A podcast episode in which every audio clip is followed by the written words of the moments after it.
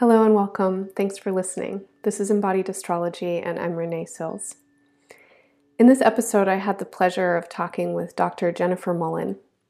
She is a full time psychologist and the founder of Decolonizing Psychology, where she works to decolonize therapy by creating spaces to call mental health professionals in to reassess their education and begin to question the relatability of the mental health industrial complex to the people they serve.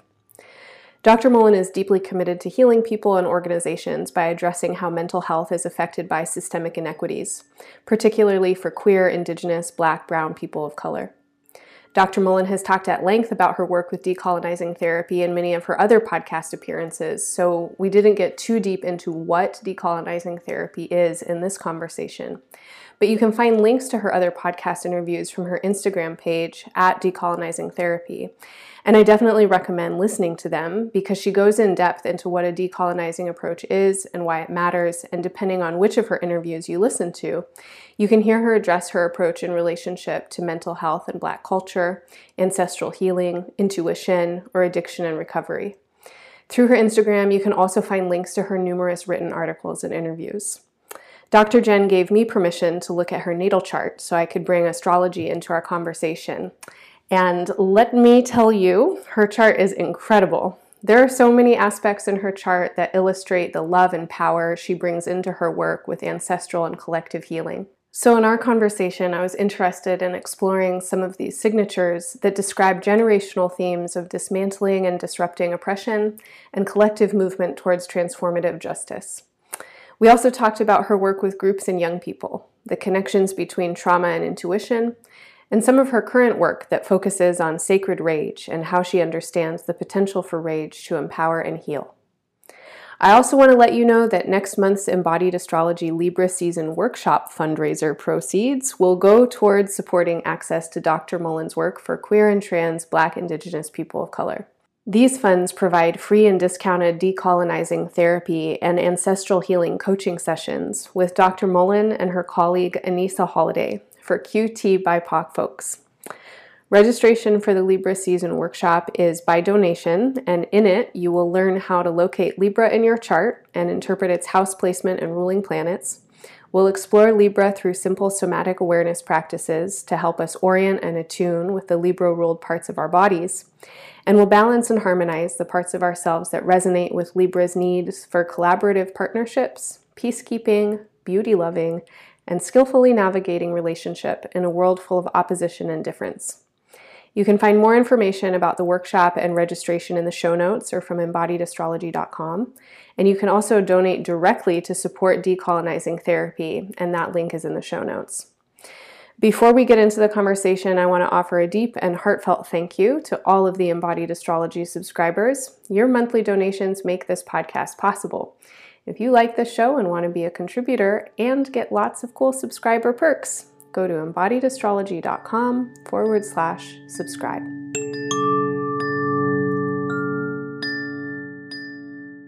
Uh, one of the things I'm I'm curious about as an astrologer is kind of like thinking a lot about this um, intersection or relationship between what's happening in the collective and what's happening for individuals.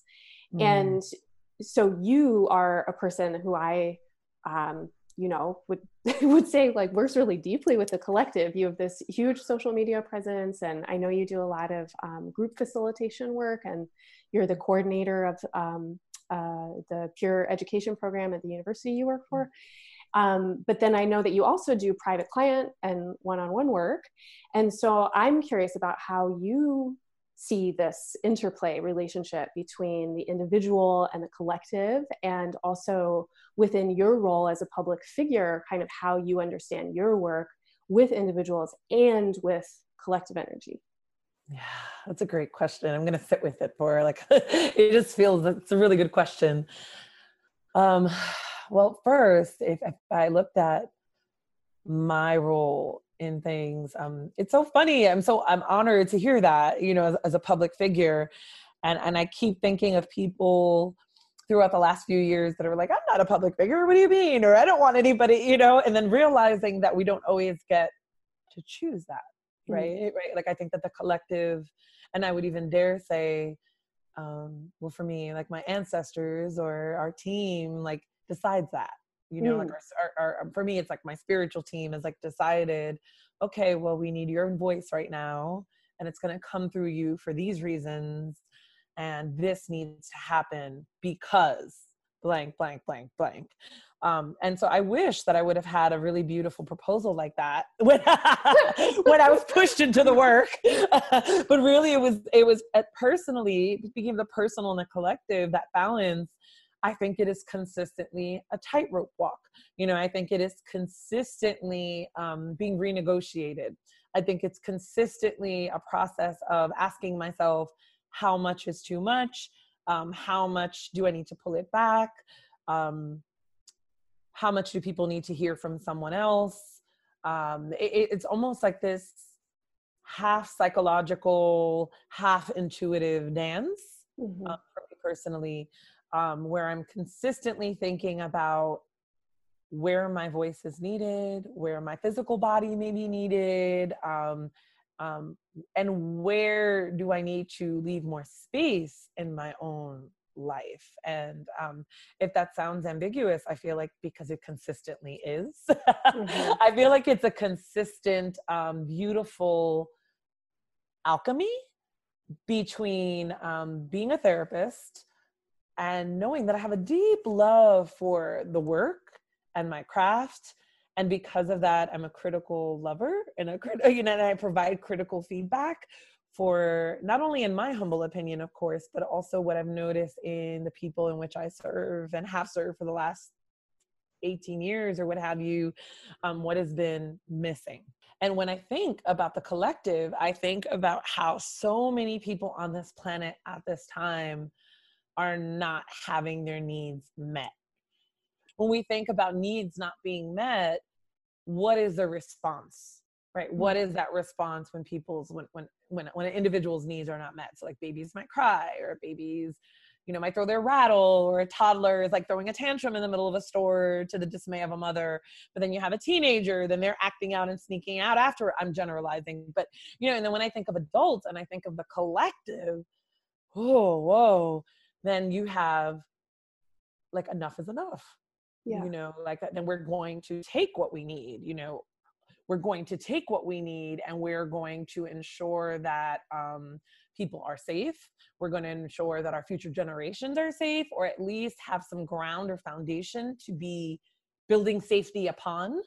Um, and so the other thing that comes up for me as well is just also constant like negotiating and not in a like super capitalistic like i have to negotiate this way but negotiating how much do I need space for myself to ground and connect and disconnect because i'm a natural i think extrovert. I think you know I, I, generally like i get nervous but even as a kid like my parents would put me in dancing school whether it were free classes whatever we could afford you know and they'd be like she's a ham she's a little ham she loves it and i'd be like you know up there like dancing but i hated it beforehand like i would always get this like anxiety and i would cry and i would whine and i'm like why do they want me up there and so there's a part of me that still feels like that, yeah. you know?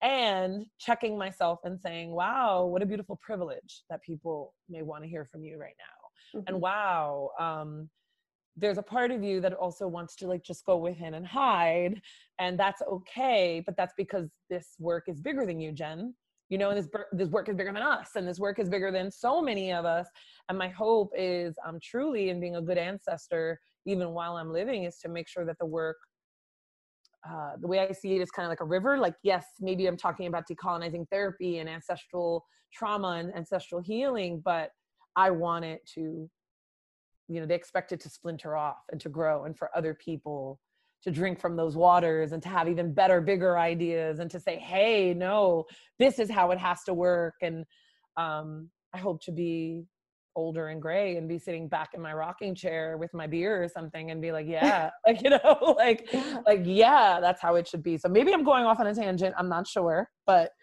um no that's great about yeah. that that's what comes up for me the individual and the collective that's what comes up is this like constant negotiation and renegotiation constantly honoring that i'm ever evolving and the people i am serving are ever evolving um and it's funny that you brought up the peer group because um, it saved my life in, in undergrad. Like I was like, I'm not going to college. And my mother's like, oh, you're going to college if you're staying in this house. I'm like, ah, mm-hmm. you know, whatever.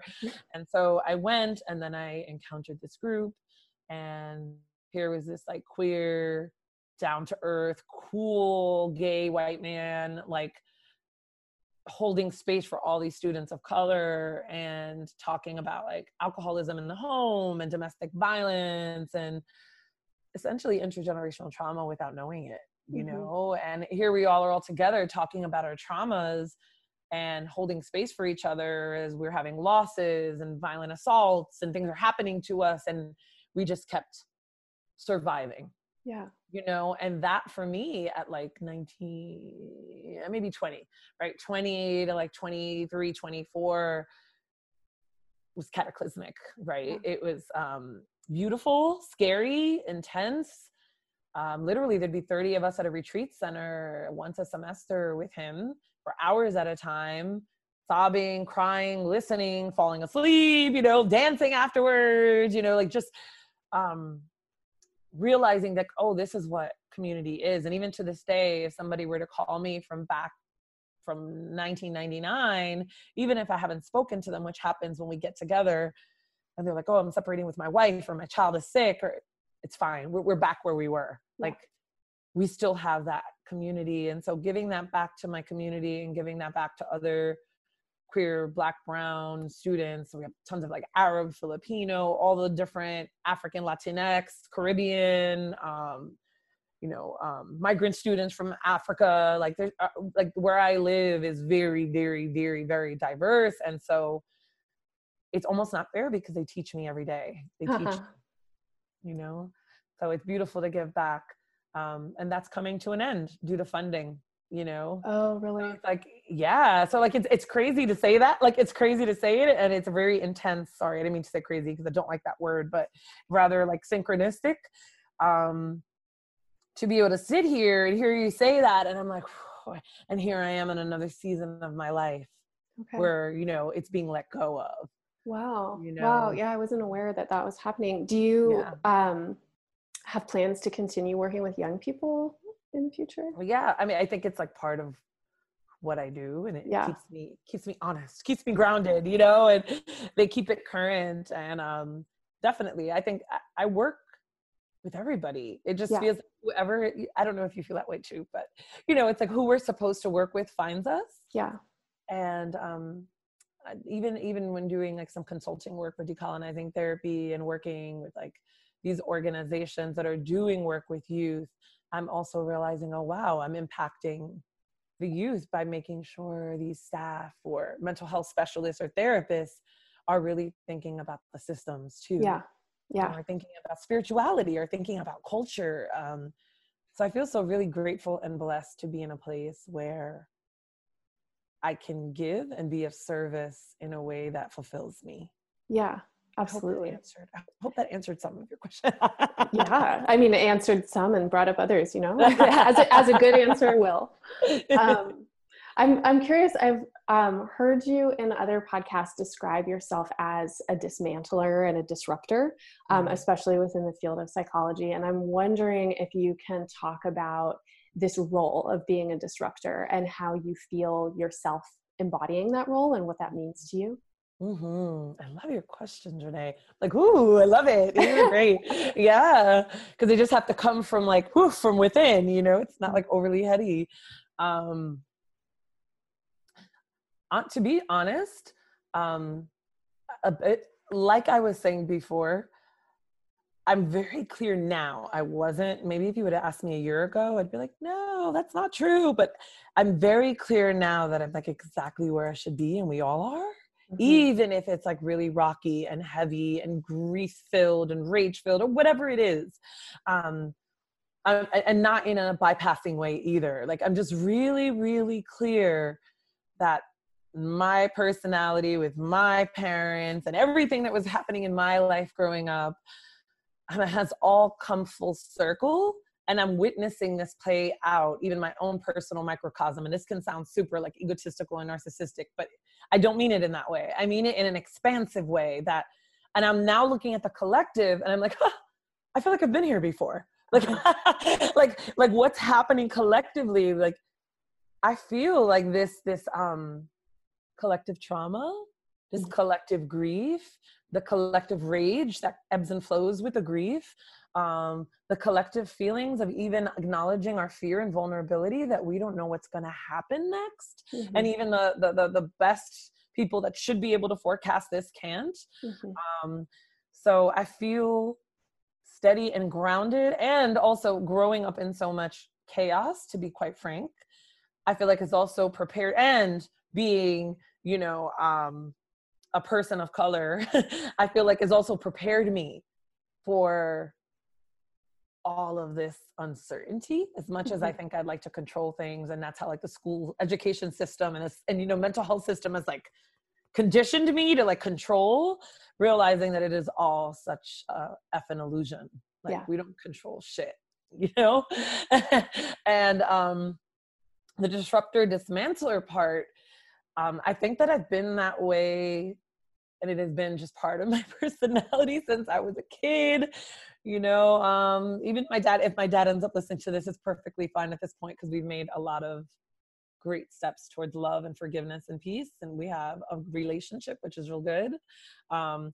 but from a really young age he was um you know pushing those limits like treating me like an adult you know mm-hmm. when i was a kid and i'd push back and be like that's not fair no like here's your mirror like, mm.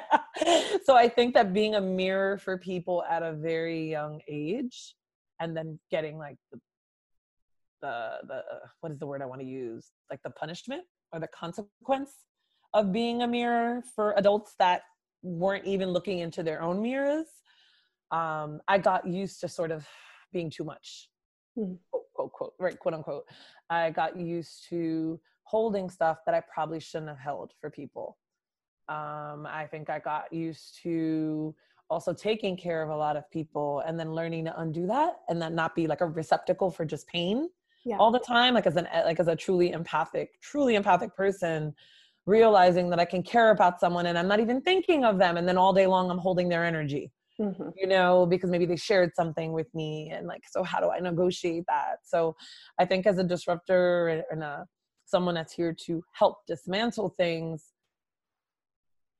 um, my growth has allowed me to do i hope i hope some of that with a lot of love mm. and a lot of compassion you know not, not just like tearing it down without cause. That might have been me in my teenage years and my 20s yeah. like i don't care. I don't care who it affects. Like this is just this is this is bullshit. It's going down you know? But every institution and structure i'm not lying to you renee that i have been in even when i said nope not saying anything, sitting on my hands, literally, literally, even last month, like every structure that I have loved, or, or teachers, or spiritual teachers, or like anyone that I've been like, okay, this is it. I get to just be myself. I get to be held. I get to be taken care of. Yes, that happens.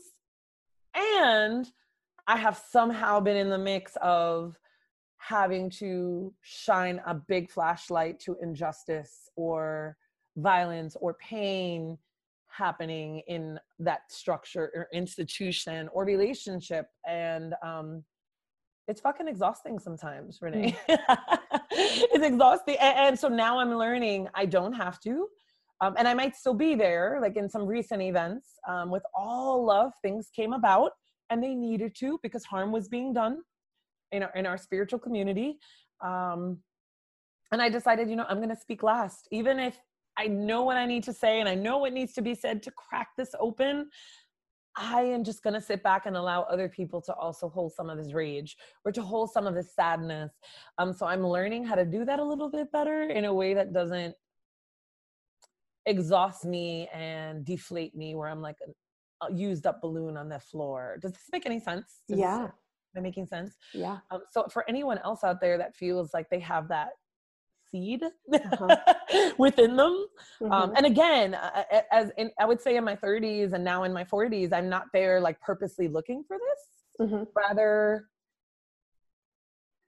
it, it, just like it's illuminated and it's like oh and then i try not to see it and then months later it's still there and i'm like no no no no no no please like, you know and then and then it's like oh and sometimes it gets worked out beautifully when the other people are receiving and they're mm-hmm. willing to hear with love um, sometimes i need to accept and hear with love which is mm-hmm. why i loved working with my students because some they're like you know we got to call you in dr jen and i'm like okay, it's gonna be one of those fucking days. Let's go. Okay. like I don't say that to them, but in myself, like in your head, mm-hmm. have to learn how to receive. I'm like, okay, what do you need from me before we even start this conversation? And that's what I wish people would do more. Like it's part, I think, of the human experience to be called in. Mm. And sometimes to be called out and we're really doing that much harm. Mm-hmm. You know, um, but to be told about ourselves so that we can see how we're perpetuating unfairness or colorism or something that's unsafe for people like i think it is important to be called in. Um, and if you're going or you are a person that is a disruptor a dismantler or naturally cannot just sit on your hands when um, there's a lot of unfairness around you i think it's also important to learn how to receive yeah. and to receive that feedback when need be. Yeah mm, thank you so much for that answer. I asked you before we we started talking today if it would be all right for me to bring in some astrology. Is that yes. okay?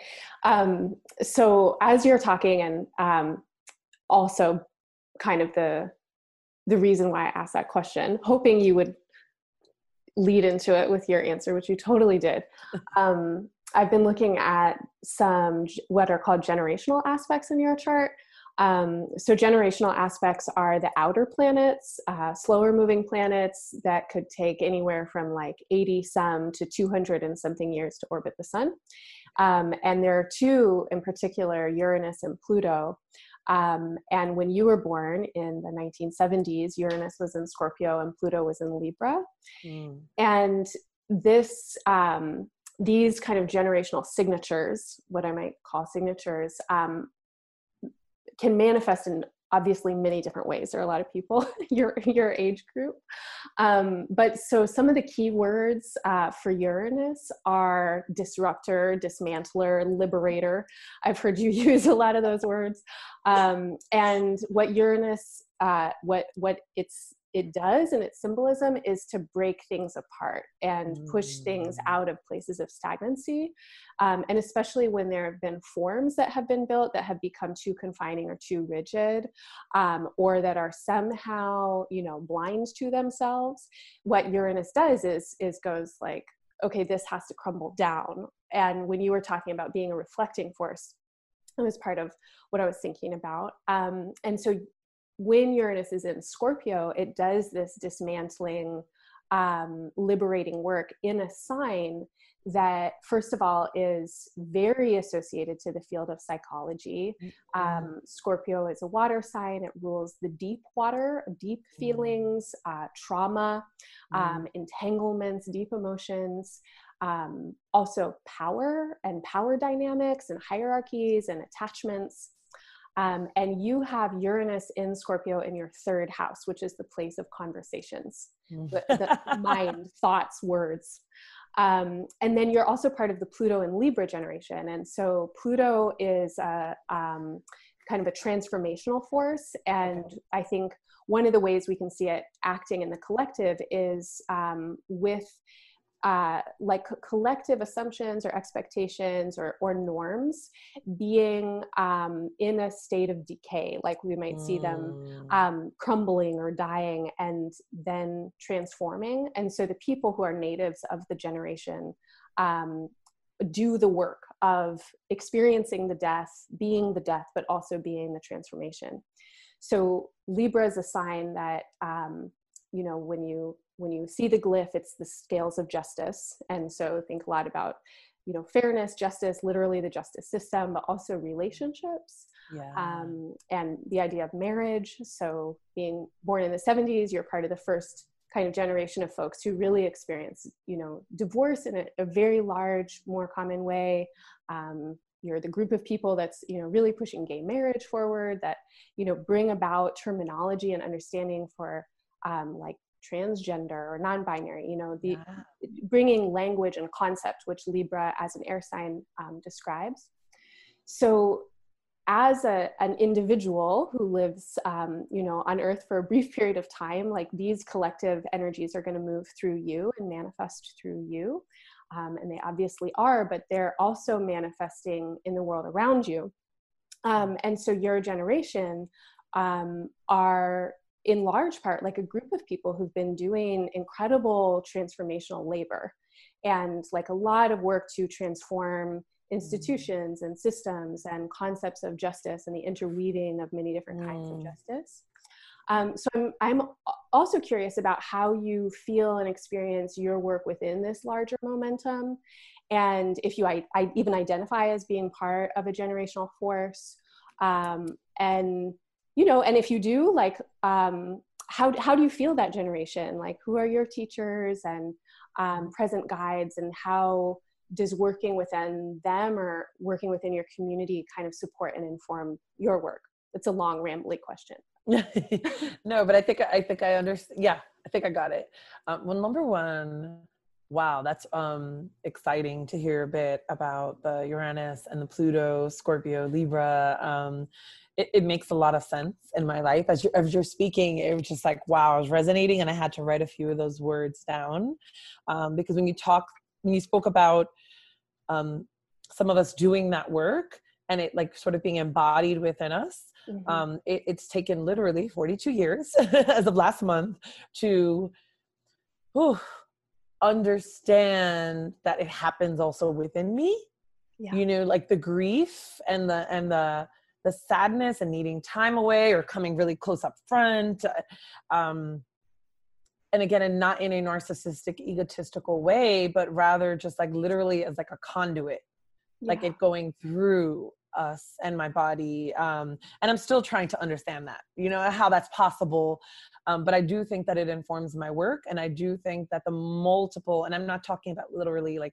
physical people deaths but like the multiple deaths and like phoenix energies that i've experienced in my life have informed my work. And they've been very synonymous with massive things happening in the collective if mm-hmm. that if that makes any sense. Um so i think another piece in terms of your question is is that yes i do think that a lot of people in my generational years um are all about like doing it different I, I think that it's it's like sort of the spiral and we're back here again. And and and I, I I wonder if this was also happening with people in the 20s or the like like where you know when else was this happening? This sort of like resistance like uh-huh. we had enough. Um and to be honest I, I mean like I'm just laughing because I'm like I felt like that like my whole life like this this this could be done. And again not in a oh I can do it better but rather isn't there a more efficient way to have us learn in school? Like, why are we all sitting here when we need to be moving or experiencing it somatically? Like, I remember being in fifth grade being like, can I just like sit in the back of the class on the floor and write? And they were like, if you want a detention, you can. And I'm like, okay. I mean, and going sitting in the back and everyone, right, and everyone like, oh, because I was like also really smart and just I loved school. I just did, you know, and I just went in the back and took my book and wrote and then used attention to write. I was like, I don't have to be home and deal with the crap going on there. So yeah, I'll take your detention. That totally benefits me.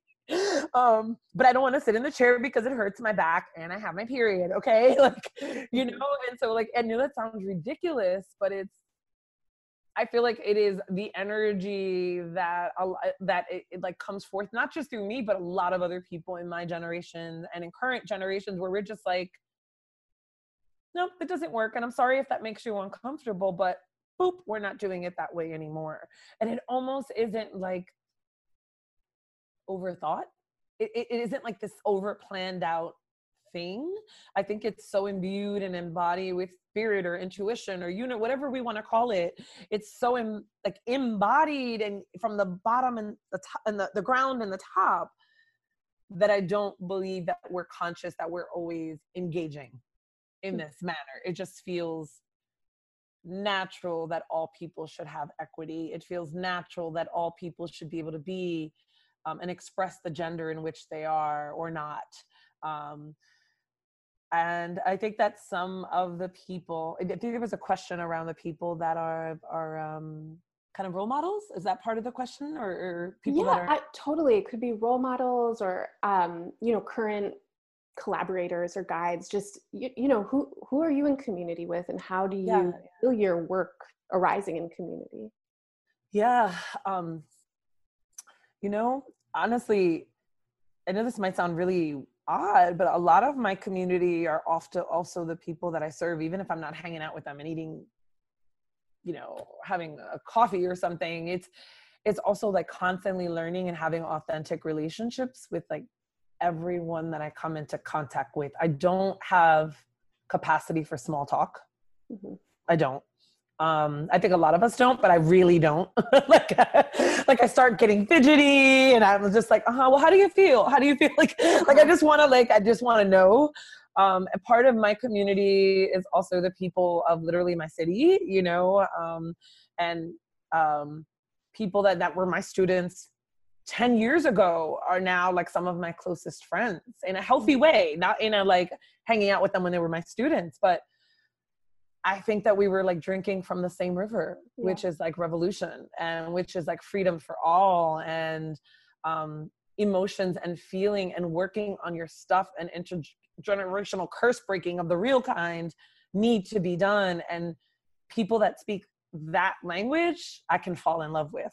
Mm. On a, mm. on a heart level, you know, um, mm. and I'm mm. not talking romance. I mean, like, mm-hmm. it's really easy for me to just fall in love with people. As you were talking, I was, um, you know, again, kind of looking at your chart, listening to your words, and um, so at 42 is is when people go through another astrological developmental phase, like the Saturn return, called the Uranus opposition. You know, there's always shit going on in astrology. It's like there's you. it's how we stay always, in business, right? right? Like always something happening. Um, yeah. So the Uranus opposition, Uranus has um, an 84 year cycle around the sun. And so at 42 it reaches its its opposition point and so it opposes your natal placement. And so for you as a uranus scorpio native um, now uranus is in taurus and so the opposite sign. And um, some astrologers who I really admire talk about this being a time when the soul fully incarnates mm. and where, you know, we've worked through enough of our kind of like muddling around, figuring things out, going off on, you know, whatever paths we need to go off on to do whatever kind of tests we need to do to get to the point where we go, oh, this is what I'm here for. This is what I'm arriving for. Not that everything else wasn't already part of it because it was, but there's a distillation process. And so, you used some words um, you know that are so uranian like revolution and freedom um, and as a as a person that seems quite uranian in many ways um, i'm looking at your um, uh, transit uranus now in the ninth house the opposite of the third and in the ninth is um, the place of teaching and the place of high teachings and wisdom and uh, spiritual paths. And yeah, I'm, I just I don't know if I have a question in there at all. I'm just kind of reflecting and thinking like, wow, you're you're on this journey of synthesis. It sounds like, and mm. um, feels Beautiful. exciting. I'm I'm curious in in your own experience, but definitely working with the folks you've worked with. How has um, doing work around vulnerability and trauma um, related with developing intuition like hearing your own intuition or in you know with your clients or your students your peers. Do you see that happening? Like what's the relationship between trauma and intuition? I think it's i think it's massive. I think it's a huge chord. Um, i have noticed for myself and the people that i work with um, that we have been taught to we've been conditioned uh, you know or brainwashed whatever you want to call it um, to believe that there are certain ways that are right and certain ways that are not um, and that many of us have been gaslit and gas you know gaslighted into believing that what we feel or what we immediately sense is not correct because it is not imbued in, a, in an intellectual cognitive state you know like like fertile ground you know like think this out write a list think it through how much is it going to cost um, i think it kills some of the child the inner child in us mm-hmm. i think it diminishes our ability to play and make decisions at the same time and trust while we're doing that um, I think that trauma, which takes, as we know, so many forms for so many people in so many different ways, um, really makes it hard to even listen to our bodies and trust ourselves. And so I think that that is a coming home process in itself. Um, for instance, um, many of the students that I work with, I realized that some of the ways I was doing harm, again, unintentionally, unconsciously, was saying, like, check in with your body, listen to your body. Okay, take a deep breath, listen to your body. Now, for someone that has been disembodied and dissociating for their majority of their lives, some of them would be like, nothing. And I'd be like, nothing? Are you sure? Like, and I would push that. Are you really, really nothing? Like, and the reality is, when I think about myself and when I think about, I remember trying to start like intuitive eating. And for me, it was like, wait, I remember telling somebody one day who I was working with, what, like I'm not connected to my body at all. And it mm-hmm. hasn't been safe to be connected to my body at that time. You know, like it hasn't been safe to be connected to my body at all. So when you ask me to like listen or to just like stop eating when I'm not hungry, I'm always ravenous. Like I don't know, like I'll just keep eating. Like even if I'm throwing, like even if I'm sick, I might still keep eating hypothetically, but not. You know, so um, because I always felt like I had this big gaping hole, you mm-hmm. know, until I like sat and went into the hole and was was into the nothingness and made friends with the emptiness.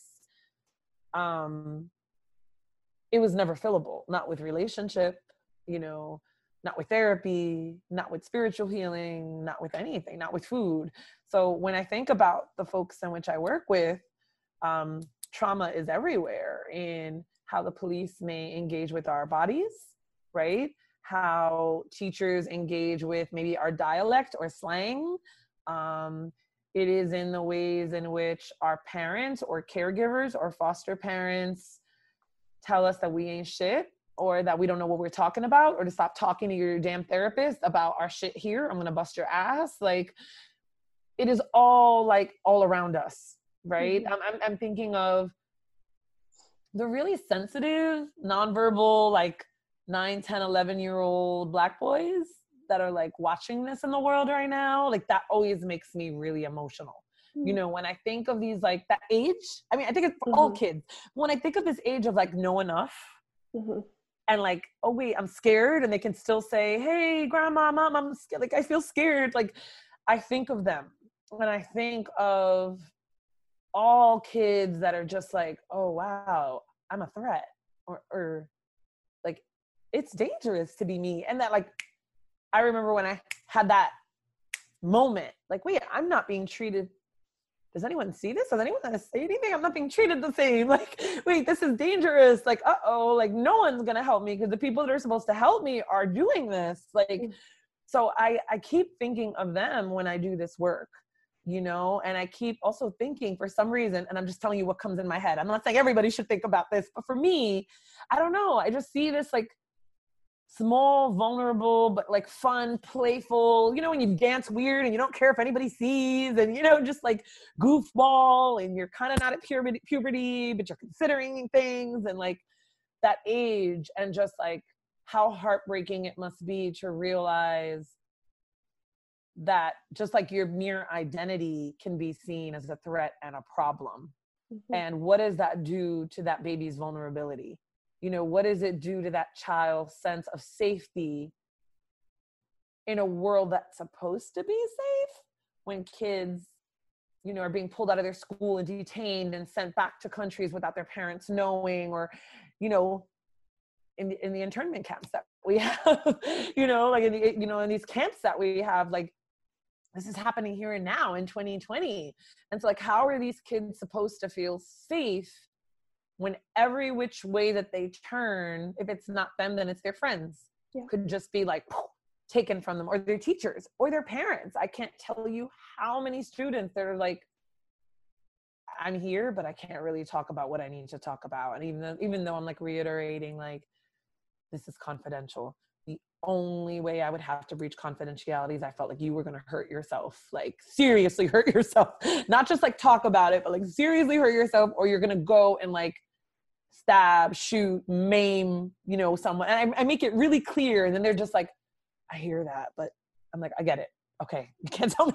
And then like they'll talk around it. I'm like, well, you could tell me about your friends. You could tell me about, and mm-hmm. sometimes I have therapy sessions with people for like a year, year and a half before they're like, I'm talking about me. I'm like, you are.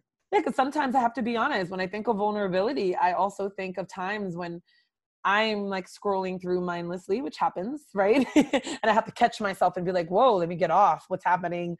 Um, and I see like pictures of people that are doing this or doing that or frolicking. And don't get me wrong, I love a good frolic pic, you know, and I try to, on my personal page, I probably have a few of those. But I'm also thinking, like, I'd love to hear a little bit more about, like, you know, the vulnerability, the pain, you know, and I think that that's what therapy, social work, um, nursing, um, teaching, I think that that's what we can all use is a lot more humanity building, a lot more of humanization, a lot less um, machinery mm-hmm. and just like overburdened, like this is how it is, and you're not going to get anything from me.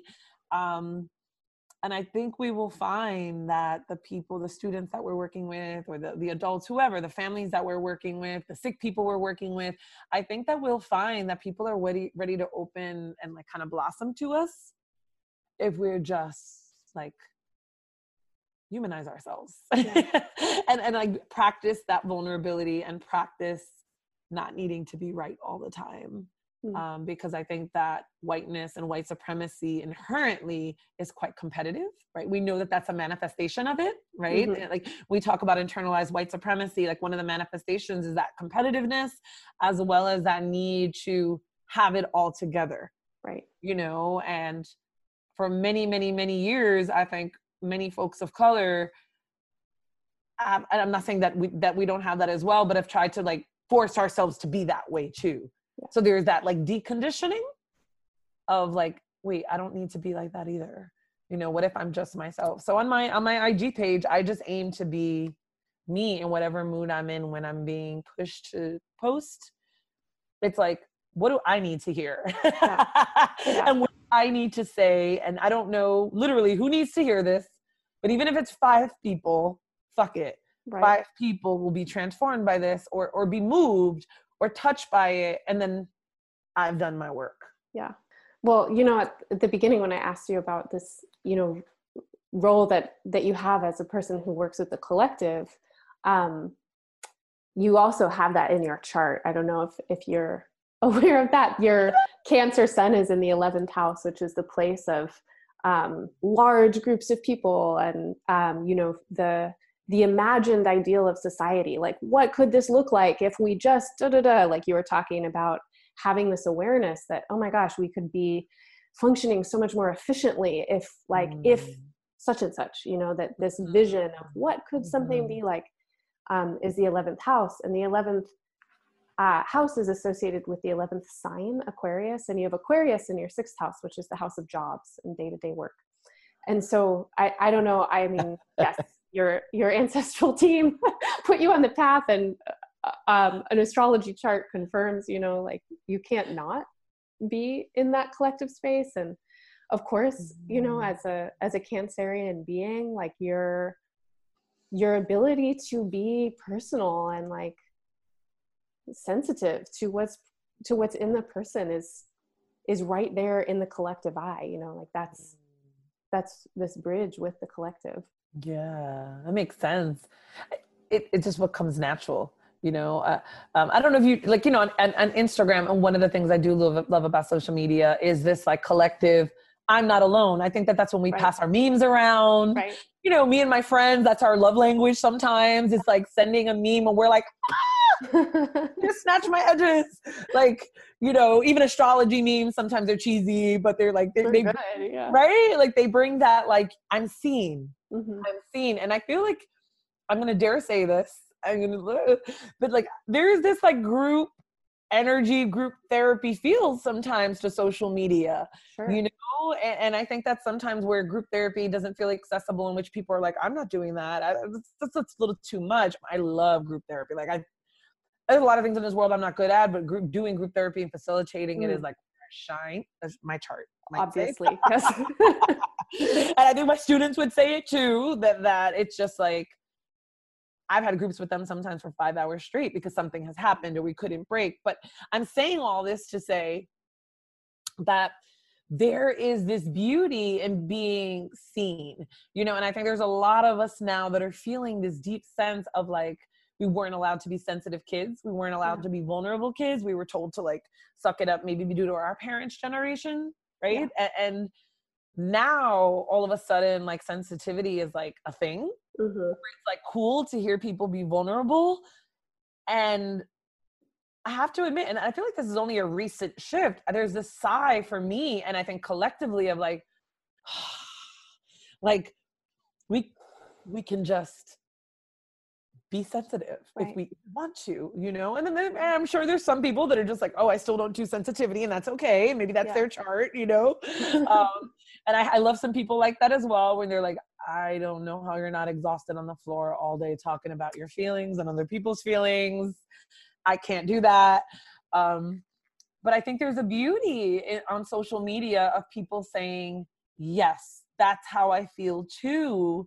And thank you for framing it in that way. It helps me feel a little less alone. Yeah. And for me, I know that's not therapy, but for me, that's that's healing. And so yeah. I think one of my big clear goals is I want healing to come back into the helping professions. I don't feel that healing is necessarily synonymous with therapy. I'm really curious about this upcoming event you have on August 22nd, and this podcast episode will not come out before it, unfortunately. Okay. but um, so you have this event coming up called Honoring Our Sacred Rage, and in a lot of your recent posts, you've talked about the sacredness of rage and how you're working with rage. Throughout the rest of 2020, um, some pretty clear aspects describing the need to uh, work with rage and basically um, mm. fury, fury and coming out. Yeah. So uh, Mars is in Aries. Mars and Aries are both warrior, combative energies, um, but Mars will be retrograde, and so it's making three contacts with a point called Eris.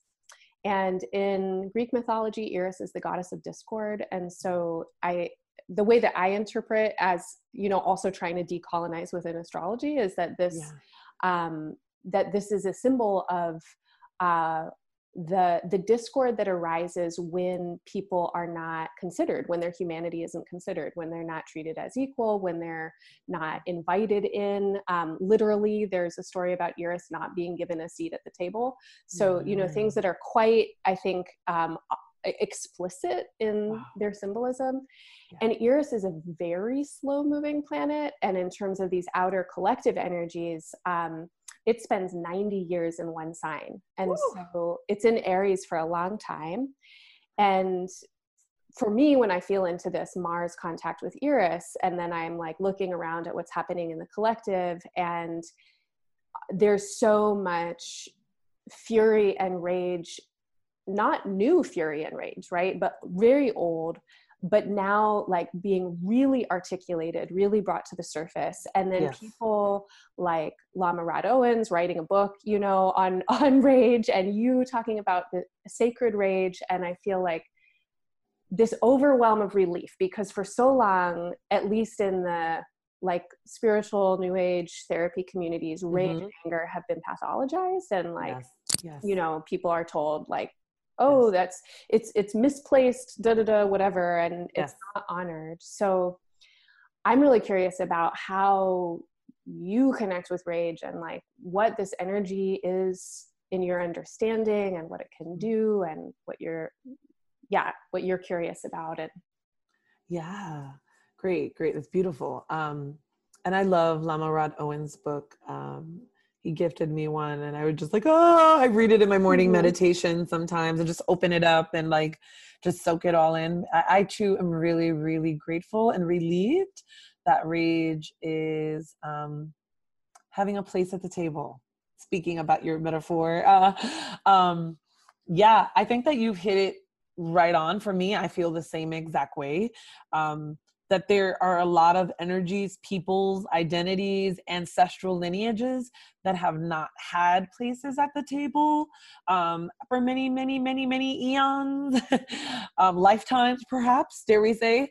Um, and the energy that I get and why I think rage is so important in not just my work, but in all of our works is that anything that we are trying to, very Harry Potter here, anything that we try to like not name, right, and just forget, um, just grows and just gets bigger and bigger and bigger and stronger and scarier and harder to to contain.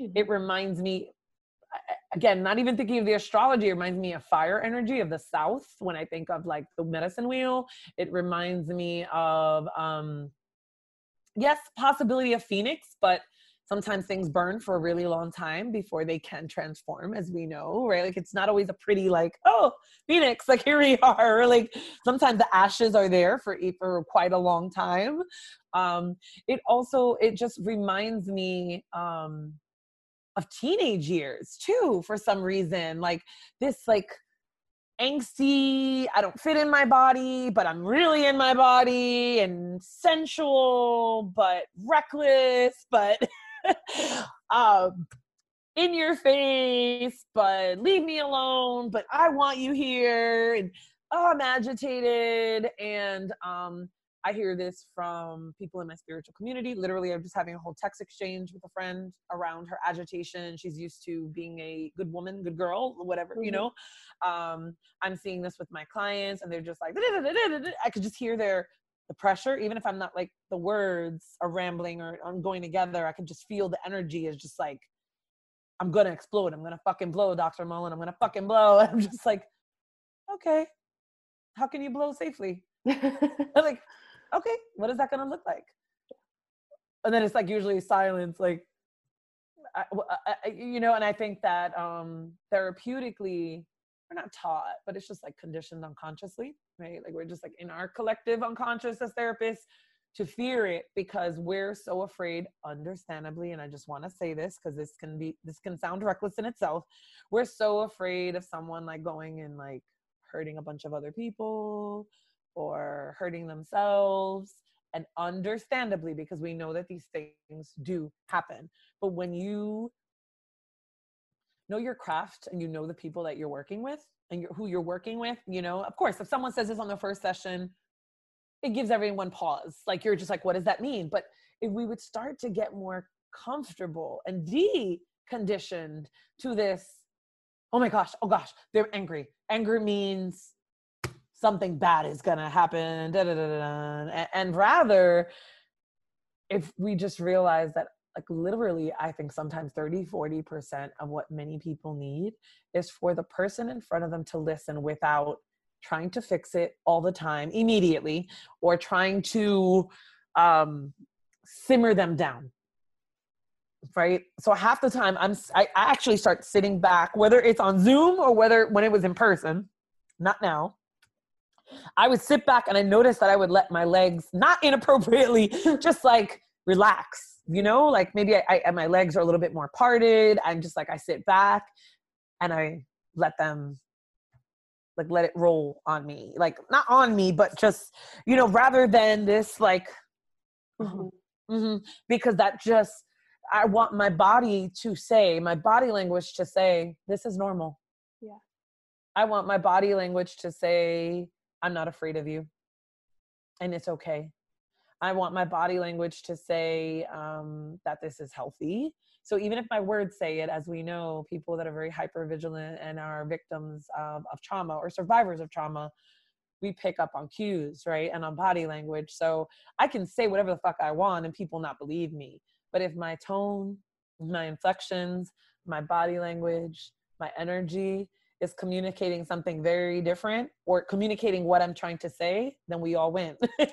That's just like a little tip from a seasoned therapist that um, my voice has a lot to do with where I want them to feel the container is going, you know, and and we really want to be good therapists. We have to we have to let people say what they need to say. Mm. You know, and if we want to be good partners, we have to let our partners sometimes say what they need to say. We want to be good friends or good parents. I just feel like trying to police and block in the rage and try to like okay, we're gonna quarantine it from 42nd Street to 55th, and we're gonna, you know, that's what it feels like. And rage will say to you, I'm gonna cuss, like rage will say metaphorically, fuck you. I'm gonna, you wanna try to quarantine me into 10 blocks? I will fucking burn it all down. Yeah. You know? And that I'm very comfortable with because that part of me lives in me too. You know, like that there's a part of me that sits on the sidelines and I love when people are able to feel their full rage because afterwards you're sweaty, you're tired, you're heaving, you're, and then what comes next? Hmm. Vulnerability. Yeah. Emotion, softness, or, or like, I don't want to be like this. I'm so tired of fucking being angry, or, or I can't be with him anymore, or they're abusive, or, and that's when the work can get done. But if we don't allow ourselves, even on a collective level, to say, fuck this. You're killing people. They're screaming for their fucking mothers for eight minutes. They can't fucking breathe. We can't fucking breathe. If you don't stop killing us, we're gonna fucking burn it all down. Like, like stop. Like, and but you're not just, just killing us with the police. That's to me, it's real. It's real. And it's also just a microcosm with the way that we have been being systematically, emotionally, psychically killed and violated and gaslit for eons you know so for me the rage and for the people that i serve i think not all but many even if we're afraid of that rage in ourselves or in others or because we had like an alcoholic parent that would like go on vendors and like hurt people when they were enraged or hit the wall or other things that we won't talk about like even with all of that i think that Rage is saying, You will fucking talk about me. You all will not necessarily bow to me, but like bow to your own rage. Mm. you know, bow to your own, not to each other's, but you're going to get to your knees and honor that there were things you did not get, not only as a kid, your inner, that's why I talk about the inner rage child, but also our ancestral lineage that we're not even conscious of, the intergenerational material and matter within us from our DNA helixes. You know, we're talking epigenetics here to the way that it's been role modeled by our parents, the direct and indirect methods of the trauma that have been intergenerationally transmitted. Our ancestors are like, there will be a reckoning, yeah. you know? And it doesn't have to hurt and it doesn't have to be like curses on people's houses and things like that. Like, I think it's much more, we are going to make space for the unlistened to, is what I keep hearing. We are going to literally part things like this and stop things so that our progeny, our people, our land can start speaking again. And if you don't listen to our earthquakes and to our hurricanes, because I mean, make no mistake, I'm not just talking about people. I'm talking about like sentient sentient beings of like animals and trees and earth, right? Like like she's with us, like with us. Like talk about being exploited. Who, if anyone knows exploitation, it's Mama Earth and the oceans and right, like our pollution, our skies. Like talk about ooh, decolonizing it's so much bigger than us. Um, I'm sorry, I'm laughing to myself because I'm just like, it's so deep. It's so deep. And when we think about it, like storms raging, when we think about like hurricanes, when we think about earthquakes, I'm just saying to myself, we just, we haven't been listening, you know, and some of us, right? Of course, there's always chunks and groups of people that are out there that people think like, oh, they're bonkers. And now people are getting that are are amazing eco people that are eco environmentalists like that are risking their lives all the time on the line whether it's a polar bear or whether it's a beautiful elder tree that somebody wants to knock down or the amazon like now we're realizing that the people that we've relegated to like oh that's a little extreme it's not extreme at all. That that some some of these people and some of us have been a bit before our time, you know, and we're glad that other people are catching up. But frankly, we can't also be slowed down. And I say this with love, you know, like just because some people are starting to catch up to the level of oppression on this planet and this multiverse, actually, it doesn't mean that we have to like stop and wait for everyone to like kind of get it and then we proceed. What I keep getting loud and clear is that that's the purpose of the rage and maybe the Aries and all that.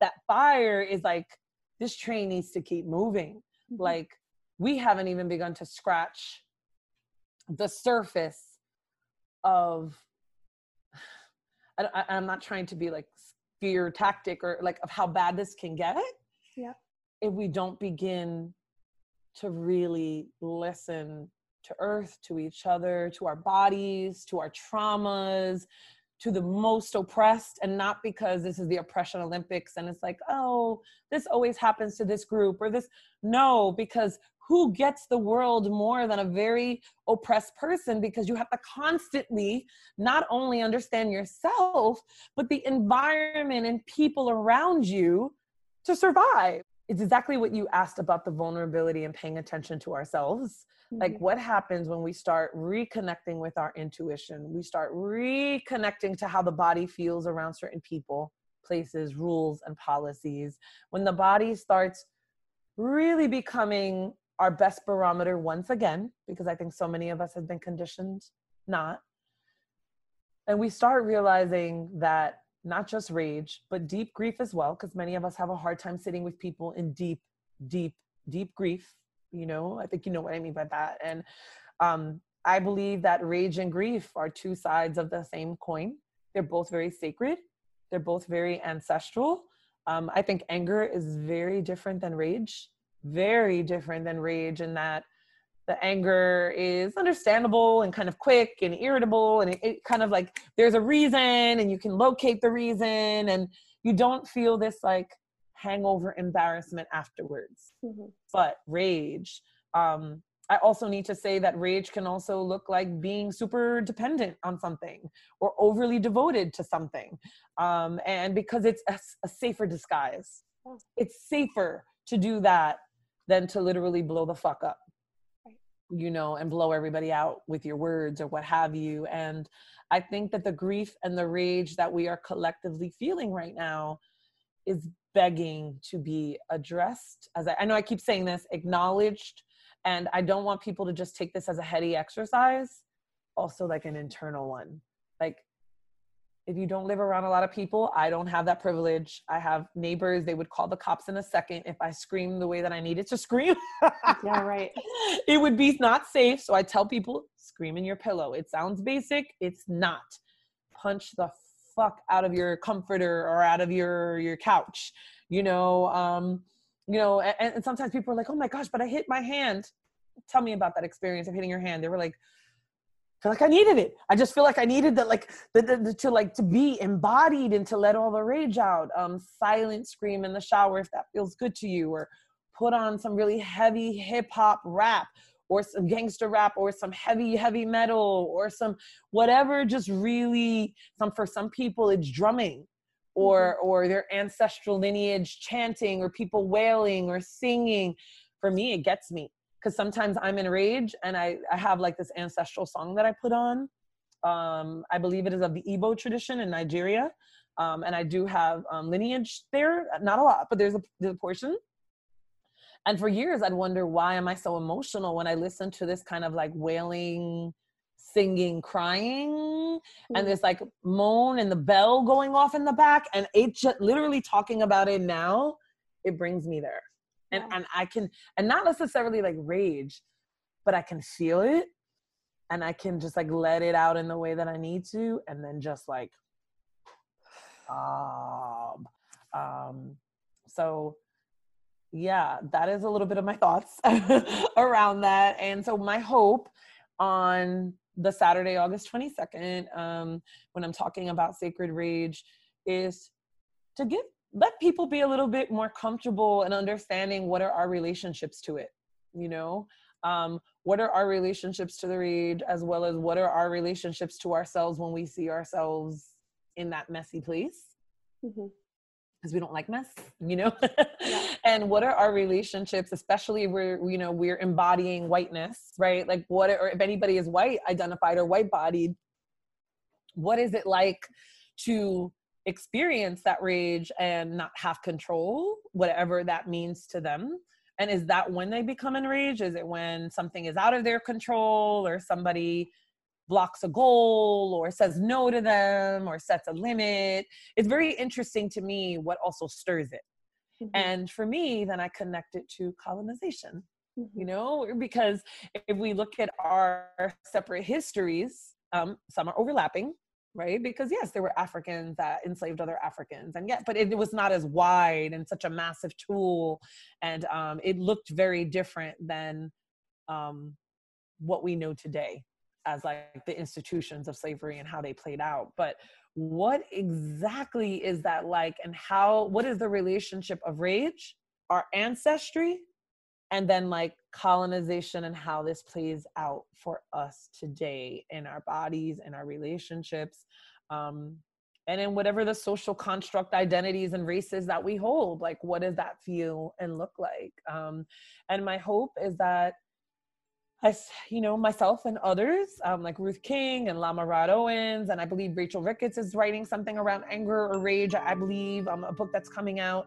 I think it's so important for us to be able to realize that rage is a spiritual sacred practice. So much sense. Yeah. Thank you so yeah. much. Yeah. It has yeah. been such a, a thrill to talk to you.